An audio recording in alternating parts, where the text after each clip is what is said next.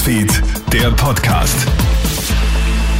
Schönen Vormittag aus der Krone Hit Nachrichtenredaktion. Felix Jäger hier mit deinem News Update. Corona sorgt indirekt für Horror-Krebszahlen. Laut eines EU-Reports dürften seit Beginn der Corona-Pandemie rund eine Million Krebsfälle unentdeckt geblieben sein.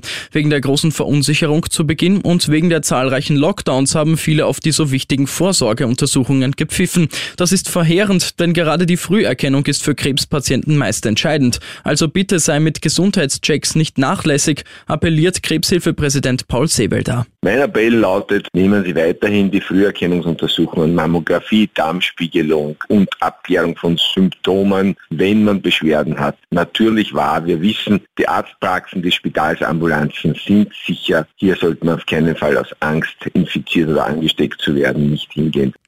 US-Präsident Joe Biden hat die Tornado-Serie vom Wochenende zu einer Großkatastrophe erklärt. Mit Rekordstärke und zu einer völlig unüblichen Jahreszeit haben die Wirbelstürme in sechs US-Bundesstaaten für Verwüstung gesorgt.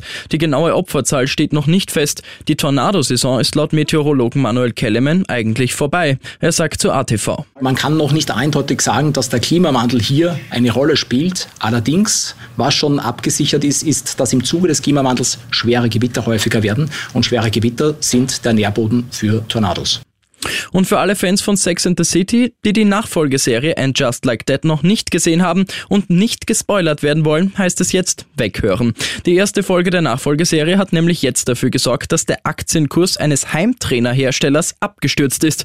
Der Grund? Mr. Big, Carries Ehemann, erleidet in der ersten Folge der Serie auf dem Heimtrainer einen Herzinfarkt und stirbt. Kurz nach der Ausstrahlung stürzt der Kurs der Marke auch im echten Leben ab, soweit dass sich der Hersteller gezwungen sieht zu reagieren und meldet, dass Mr. Big Zigarren und Cocktails geliebt habe und bei seinem Lebensstil selber schuld an seinem Tod wäre. Zudem prüft der Hersteller jetzt eine Klage gegen die Macher der Serie. Ich wünsche dir noch einen schönen Tag.